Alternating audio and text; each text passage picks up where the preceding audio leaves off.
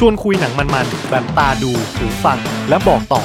ยกขบวนหนังมาแบบ box set ให้คุณไปตามเก็บครบทุกประเด็นกับผมปู้กูลลิส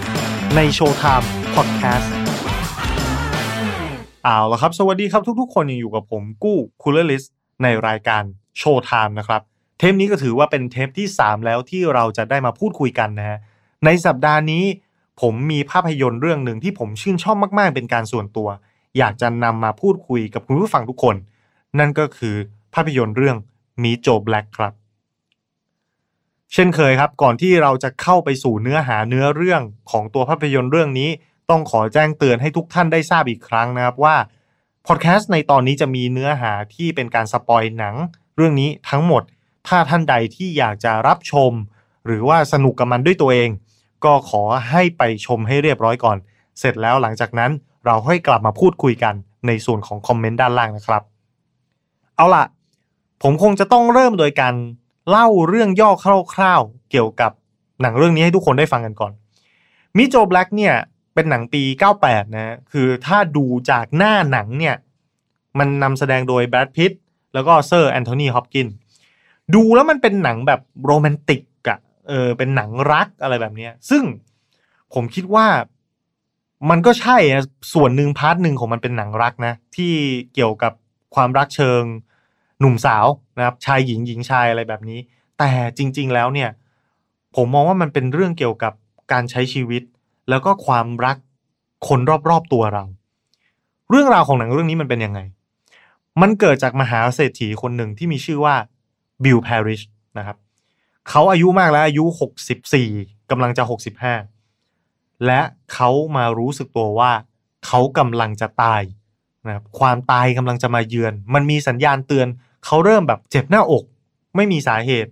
กลางค่ำกลางคืนหรือว่า เวลาเขาใช้ชีวิตประจำวัน เขาเริ่มแบบ เอ้ยทำไมมันรู้สึกหน้ามืดหรือว่าอะไรแบบนี้ มันเป็นสัญญาณเตือนว่ามันใกล้จะถึงเวลาแล้วนะ หลังจากที่เขาได้รับสัญญาณเตือนเป็นอาการต่างๆ ไม่นานครับ ตัวยมมาทูตนะฮะ ก็มาปรากฏตัวต่อหน้าเขาเป็นๆแล้วก็มาแจ้งข่าวร้ายเขาฟังว่า ใช่ คุณกำลังจะตายจริง ๆ แต่สิ่งที่ยมมาทูตจะทำก็คือ เขาจะต่ออายุเวลาชีวิตให้กับบิลไปอีกสักพัก โดยมีข้อแลกเปลี่ยนก็คือ บิลจะต้องพายมทูตคนเนี้ยที่อยู่ในร่างมนุษย์เนี่ยท่องโลก ก็คือเป็นไกด์พาทัวร์โลกมนุษย์หน่อย ทำงานเป็นยมทูตเก็บวิญญาณส่งคนตายไปนรกขึ้นสวรรค์มานาน แล้วรู้สึกว่าเบื่อ อยากจะมาพักร้อนในโลกมนุษย์บ้าง ซึ่งแน่นอนครับ บิลก็ต้องตอบตกลงอยู่แล้วนะ ใครเจอข้อเสนอแบบนี้เข้าไปก็ปฏิเสธก็คงจะไม่ได้นะก็คงจะไปกันเลย แต่เรื่องมันวุ่นวายและมีหลายประเด็นที่ทับซ้อนกัน ก็คือหนึ่ง บิลแพร์ริชเป็นมหาเศรษฐีนะครับ อย่างที่บอกไปว่าเป็นเจ้าของธุรกิจใหญ่โตร่ำรวย เขามีลูกสาวสองคนนะครับ คนโตทำงานเป็นเหมือนกับ organizer นะครับ คอยจัดงานปาร์ตี้ จัดงานแต่งจัดนู่นจัดนี่ ซึ่งในเรื่องเธอก็ทำหน้าที่แบบเตรียมจัดงานวันเกิดฉลองครบรอบ 65 ปีให้กับบิลด้วย ตัวลูกสาวคนโตเขาก็จะมีแฟนก็คือแต่งงานมีสามีอะนะ ทำงานอยู่เป็นลูกน้องให้กับบิลในบริษัทอ่าส่วนลูกสาวคนเล็กของบิลเนี่ยเป็นคุณหมอนะครับก็เป็นผู้หญิงสวยน่ารักนะครับนิสัยดีดูดี และลูกสาวคนนี้ก็เป็นแฟนกับลูกน้องของบิลอีกเช่นกันในบริษัท ความแตกต่างก็คือ แฟนของลูกสาวคนโตเนี่ยจะเป็นผู้ชายที่เหมือนกับทึมๆหน่อย ซื่อๆหน่อยนะครับ เป็นคนขยัน เป็นคนแบบ ไม่ค่อยทันคนเท่าไหร่เลยหัวอ่อน หัวไม่ค่อยดีอะไรทำนองนั้น ในขณะที่แฟนของลูกสาวคนเล็กเนี่ย จะเป็นคนเก่งมาก ฉลาดเป็นกรด แล้วก็เหมือนกับเป็นมือขวาของบิลไปในตัวพล็อตของเรื่องเนี่ยมันมาวุ่นวายอยู่นิดหนึ่งตรงที่ว่า การปรากฏตัวของเจ้ายมทูตเนี่ย มันเฉียบพลันมาก ไม่มีการเตรียมการ แล้ว พอเขาปรากฏตัวขึ้นมาเขาก็จะตามบิลไปทุกที่เลย คือเหมือนแบบเดินตามต้อยต้อยต้อยแบบ ทุกคนก็จะงงคนในครอบครัวก็งง คนในที่ทำงานก็งงว่า ไอ้มนุษย์คนนี้อยู่ดีๆ มันมาตามเจ้านายมาตามพ่อฉันทำไม แล้วบิลก็บอกใครไม่ได้ว่า ไอ้คนที่เดินตามมาเนี่ย เป็นโยมทูตนะเขาก็เลยต้องตั้งชื่อให้มั่วๆว่า โจแบล็กคิดอะไรไม่ออกก็เรียกโจแบล็กครับ เรียกโยมทูตว่าโจแบล็กแล้วพล็อตมันมีความซับซ้อนมากขึ้นไปอีก เพราะว่ามันมีเรื่องหลายเรื่องที่เกี่ยวเนื่องกัน เช่น เจ้าตัวโจแบล็กเนี่ย หรือยมมาทูตเนี่ย ดันไปหลงรัก ลูกสาวคนเล็กของเขา ลูกสาวคนเล็กเขาก็รักตอบคืนเช่นเดียวกัน เพราะว่ายมทูตต้องใช้ร่าง แล้วไม่รู้จะไปหาร่างจากไหน ก็ไปเอาร่างของผู้ชายคนหนึ่งมา โดยที่ไม่รู้มาก่อนว่า ร่างของผู้ชายคนนี้มันเคยพบกับตัวลูกสาวคนเล็กของบิลมาก่อน คือ จะเรียกว่าเป็นนางเอกของเรื่องก็ได้นะนะมีการพบกันในร้านกาแฟมีการพูดคุยกัน แล้วก็ถูกชะตา แต่ว่าไม่มีการสารสัมพันธ์อะไรกันไปไกลกว่านั้น ก็เป็นคนที่ได้คุยกันในร้านกาแฟเฉยๆ แล้วรู้สึกว่าถูกใจอะไรทำนองนั้น แต่ไอหมอเนี่ยไปประสบอุบัติเหตุตาย แล้วยมทูตก็ไปเอาร่างเขามาใช้ โดยที่นางเอกอะ่ะ ไม่รู้นึกว่าไอผู้ชายคนนี้ก็เป็นคนที่ฉันเจอที่ร้านกาแฟแล้วปิ๊งกัน พอมีโอกาสได้เจอกันอีกที เป็นคนติดตามพ่อ ก็เลยสารสัมพันธ์กันไปแบบลึกซึ้ง ซึ่งแน่นอนเรื่องนี้พ่อก็คงจะต้องปรี๊ดนะฮะไม่พอใจนะฮะ แถมไม่เพียงเท่านั้น ไอ้เจ้าตัวยมทูตโจแบล็กของเราเนี่ย ไปสานสัมพันธ์ลึกซึ้งกับนางเอกมากๆเข้าเนี่ย อยากจะพานางเอกเขาไปลงนรกด้วย เออ ซึ่งคนเป็นพ่อเนี่ย ก็แน่นอนต้องไม่พอใจและขัดขวางอยู่แล้วนะนี่คือพล็อตประเด็นเรื่องหนึ่ง กับอีกเรื่องหนึ่งของหนังก็คือเขามีแง่มุมเกี่ยวกับการทำธุรกิจเข้ามาเกี่ยวข้อง เจ้าตัวแฟนของลูกสาวคนเล็กเนี่ย ที่ว่าเป็นมือขวาของบิลเนี่ย มีความพยายามอย่างยิ่งที่จะเกลี้ยกล่อมให้ตัวบิลซึ่งเป็นประธานบริษัทเนี่ยขายหุ้นให้กับบริษัทคู่แข่งอ่าคือเขาก็จะอ้างว่าการควบรวมบริษัทกันเนี่ย มันจะทำกำไรให้เรามหาศาลมันจะเป็นการดีต่ออนาคตของบริษัทอะไรต่างๆ นานานะ ซึ่งมันเป็นแนวคิดที่บิลไม่เห็นด้วย เพราะว่าเขารู้สึกว่าบริษัทของเขามันคือ ผลงานของเขาทั้งชีวิต ที่เขาไม่อยากจะขายอยู่มาวันหนึ่งจะขายให้ใครก็ไม่รู้ โดยเฉพาะอย่างยิ่ง คนซื้อเนี่ยมีประวัติในการชอบซื้อฮุบธุรกิจ แล้วก็ฉีกเป็นชิ้นๆ เพื่อขายก็คือเขาจะดูว่าในธุรกิจที่เขาซื้อเทคมาเนี่ย มันมีส่วนไหนบ้างที่ควรจะเก็บไว้ไอ้ส่วนที่เก็บไว้ไม่มีมูลค่า หรือว่าเอาไปขายทำกำไรดีกว่า ก็ขายทิ้งไป ซึ่ง ในโลกธุรกิจมันก็มีแบบนี้จริง ๆ นะบิลไม่อยากให้บริษัทของเขาที่เขาสร้างมากับมือเนี่ย อยู่ในสภาพแบบนี้ ซึ่งนี่ก็คือเป็นพอตเรื่องอีกเส้นหนึ่งนะ โดยตาโยมาทูโจแบล็กเนี่ยเขามีบทบาททั้งในสองเส้นเรื่อง ก็คือเส้นเรื่องเกี่ยวกับความสัมพันธ์ที่มีต่อตัวนางเอก แล้วอยากจะพานางเอกไปอยู่ด้วย ก็คือนางเอกต้องตายแหละพูดง่ายๆตายแล้วก็ลงนรกหรือว่าไปอยู่อีกภพภูมิหนึ่งตามกันไป ในขณะเดียวกันการที่ยมมาทูตเนี่ยมาติดตามตัวบิวตลอดเวลาเนี่ย มันสร้างความสงสัยให้กับแฟนของลูกสาวคนเล็กเขาที่เป็นลูกน้องแล้วก็เป็นผู้ถือหุ้นด้วยเนี่ยนะจนกระทั่งมีการล็อบบี้บอร์ดบริหารว่า เฮ้ย ท่านประธานของเราเนี่ย น่าจะบริหารไม่ได้เรื่องแล้วมั้ง ไปเอาใครก็ไม่รู้ที่เป็นคนนอก มาติดตามตลอดเวลา แล้ว จะตัดสินใจดีลงานอะไรเนี่ย ปล่อยให้คนนอกที่ไม่ใช่ผู้ถือหุ้นเนี่ย ไปรู้เรื่องด้วยได้ยังไงนะจนกระทั่งสามารถที่จะล็อบบี้ให้ที่ประชุม ไล่บิลออกจากบริษัท ในลักษณะที่เขาเรียกว่าเป็นการแขวนตำแหน่งนะคือให้อยู่ในตำแหน่งสูง แต่ไม่มีอำนาจรับผิดชอบ มีเงินเดือนให้ก็จริง แต่ทำอะไรไม่ได้ แต่ในสุดท้ายแล้วเนี่ยเขาก็สามารถที่จะเกลี้ยกล่อมตาโจแบล็กเนี่ย ไม่ให้ พาลูกสาวเขาไปด้วย เพราะเขาชี้ให้เห็นว่าความรักอะ่ะมันจะต้องเกิดจากความจริงใจ มันจะต้องเกิดจากความที่รับผิดชอบ บอกทุกอย่างเกี่ยวกับตัวเอง ให้กับคนที่เรารักรู้ ในขณะเดียวกันโยมาทูตเนี่ยก็ช่วยเขาในการที่จะชิงบริษัทกลับคืนมา โดยการหลอกให้แฟนของลูกสาวคนเล็กเนี่ย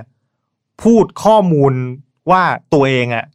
วางแผนที่จะฮุบบริษัทอยู่แล้วตั้งแต่แรก โดยโจแบล็กเนี่ยปลอมเป็นเจ้าหน้าที่สัมภากร ซึ่งอันนี้เนี่ยถือว่าเป็นมุกทีเด็ดที่สุดของหนังเลยนะครับ เพราะว่ามันเป็นช็อตที่มันมีการพูดถึงสำนวนภาษาอังกฤษว่า death and taxes ก็คือมันหมายถึงสองสิ่งบนโลกนี้ ที่มนุษย์ไม่สามารถหนีได้ คือความตายและภาษี อันนี้เป็นสำนวนฝรั่งนะครับ แล้ว ตัวโยมทูตเองอะตอนต้นเรื่องเนี่ย มันไม่รู้จักว่ามันมีสำนวนแบบนี้ แต่ไอตัวผู้ร้ายของเรื่องก็คือไอแฟนของนางเอกเนี่ย มันพูดให้โยมทูตฟัง แล้วโยมทูตโจแบล็กก็แบบจำไว้อ้มันมีคำว่า debt and taxes เหรอ มันมีการเอาตัวเราเนี่ย ไปเปรียบเทียบเป็นภาษีเหรอ ซึ่งเขากลัวกันมากในวงในวงการธุรกิจเนี่ย การถูกตรวจสอบภาษีเนี่ย พอๆกันนะกับความตายนะน่ากลัวพอๆกันถ้า ไม่ตายก็หมดตัวอะไรอย่างเงี้ยถ้าทำอะไรไม่ดีเอาไว้มีการตรวจสอบย้อนหลังขึ้นมา ก็โดนกันไปเยอะแล้วนะครับ อันนี้ก็ถือว่าเป็นมุกที่พีคที่สุดของหนังเรื่องนี้เลย และสุดท้ายเนี่ยตาบิวก็เอาบริษัทคืนกลับมาได้ในที่สุด คือถามว่าความสวยงามของหนังเรื่องเนี้ยมันอยู่ตรงไหนทำไมผมถึงประทับใจ มันมีหลาย ๆ จุดมากเลยนะ ที่ผมชื่นชอบ โดยเฉพาะอย่างยิ่งเนี่ย ผมรู้สึกว่า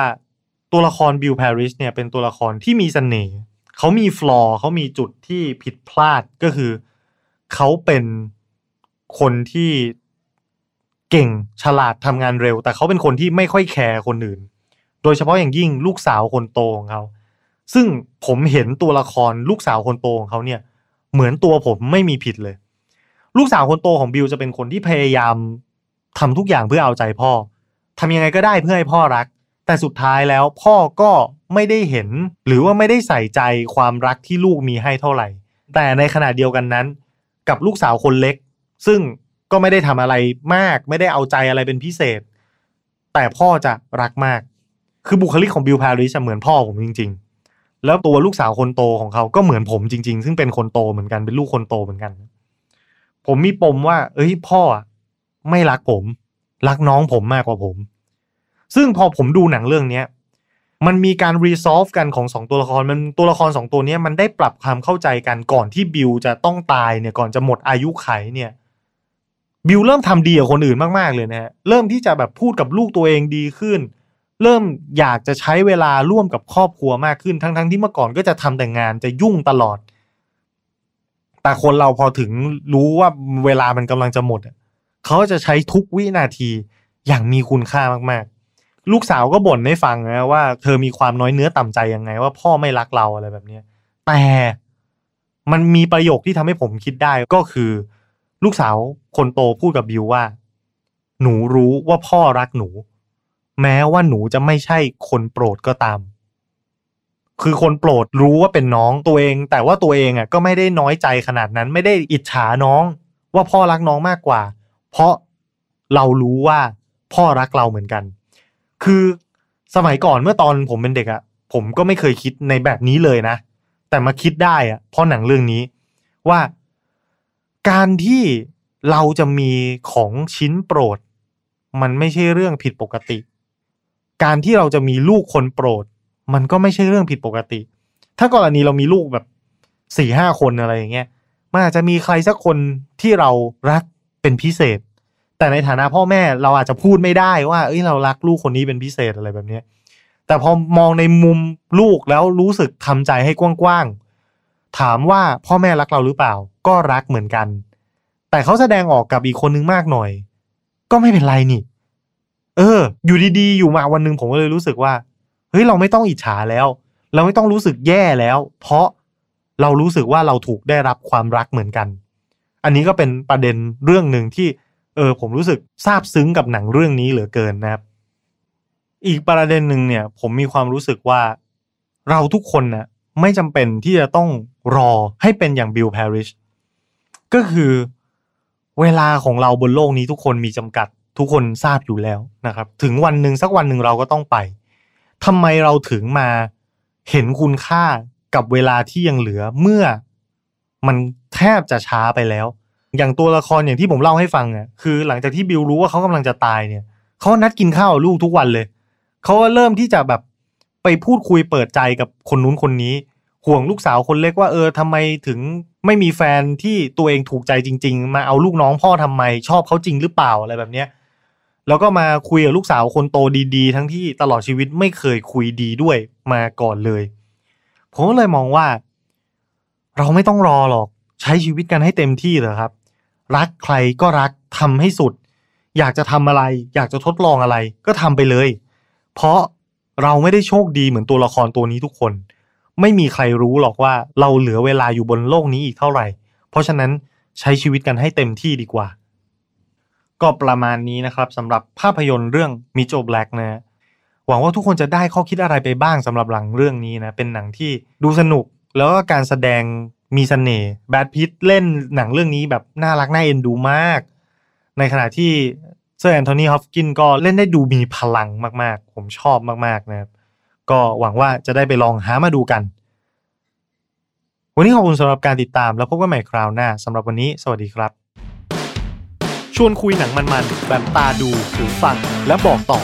ยกขบวนหนังมาแบบ box set ให้คุณไปตามเก็บครบทุกประเด็นกับผมปู้คูลลิส ในโชว์ไทม์พอดแคสต์